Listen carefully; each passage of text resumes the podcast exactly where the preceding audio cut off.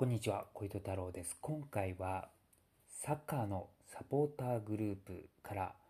アウトロー組織化していった組織というちょっとなんか長ったらしい、えタイトルになってしまったんですけども、要はですね、昔よく言われていたあのフーリガンっていういわゆる暴力的サッカーのサポーター集団の、まあ、話ですね。で、最近はフーリガンというのは言わずにウルトラス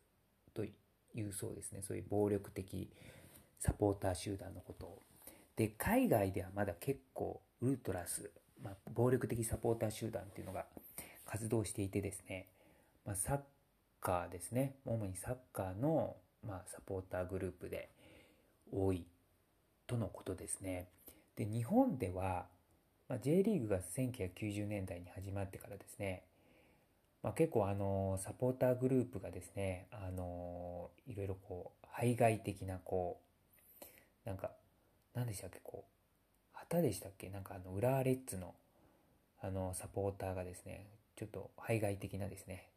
えーそういうメッセージのこう旗というかなんかそういうのを掲げて大変厳しい処分が浦和レッズに下ったことが昔あったんですけども、まあ、そういった一部のですねサポーターグループが過激化するってことはあるんですけどもアウトロー組織化までする、えーに至ったケースっていうのは日本ではまだないのかなというふうに思います。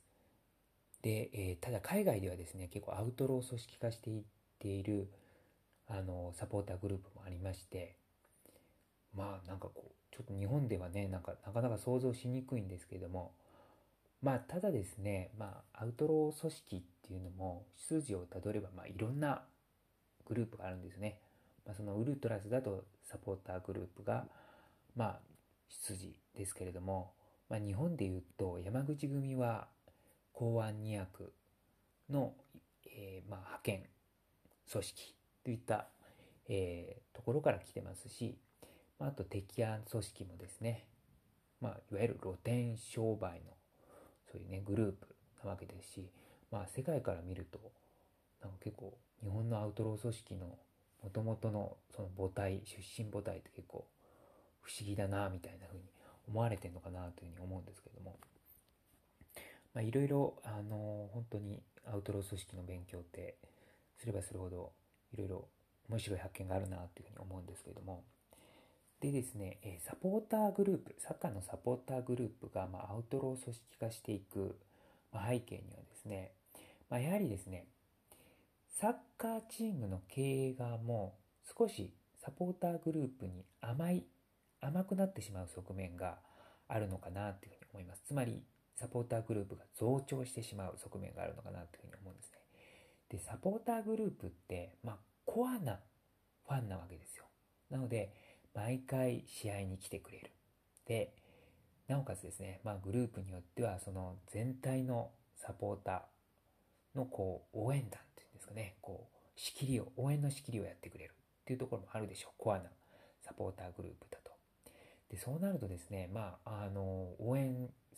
を仕切ってくれると、まあ、会場は盛り盛り上がるわけですよね。なのでサッカーチームの経営陣もやはりそういうコアなファンあのコアなサポーターグループっていうのをこうそんなに軽く扱うわけにはいけないいかない。もしくはいやそれよりもですね逆に言うとまあやや、えー、と尊重してしまうというかまあこう優優遇してしまうという側面があったのかなというふうに思います。でただしですね結果的にどうなったかと言いますと、まあ、そういった過激派の、えーそういったまあそのウルトラスと呼ばれる集団になったサポーターグループはですね、まあ、経営陣に対してですねサッカーチームの経営陣に対して、まあ、結構要求をいろいろ言ってくるといわゆるですねまあゴール裏のチケットをよこせとかそういったことをですね要求したりとかですねあとクラブの経営についてもこう口を出してくるとかそういったことをね、しているということでまあ増長させた結果まあ大変なことに結果的になっているということですね。であとはですね、まあ、サポーターグループっていうと、まあ、応援団というわけなので、まあ、そのサポーターグループの中でもですね、まあ、上下関係が生まれやすいのかなというふうに思いますやはり、えー応援団っていうのも、まあ、一つのですね、まあ、こう、なんていうんですかね、バンドじゃないですけれども、まあ、リーダーがいて、まあ、その、その下に、えっ、ー、と、まあ、構成員じゃないですけど、サポーターの、まあ、平のサポーターがいるみたいな感じになりやすいのかなっていうふうに思います。なので、まあ、それが転じてですね、まあ、アウトロー組織っぽくなってしまうのかなっていうふうに思いました。はい。ということで、えー、今日は、え、サッカーのサポーターグループがアウトロー組織化しているというテーマで話しました。ありがとうございました。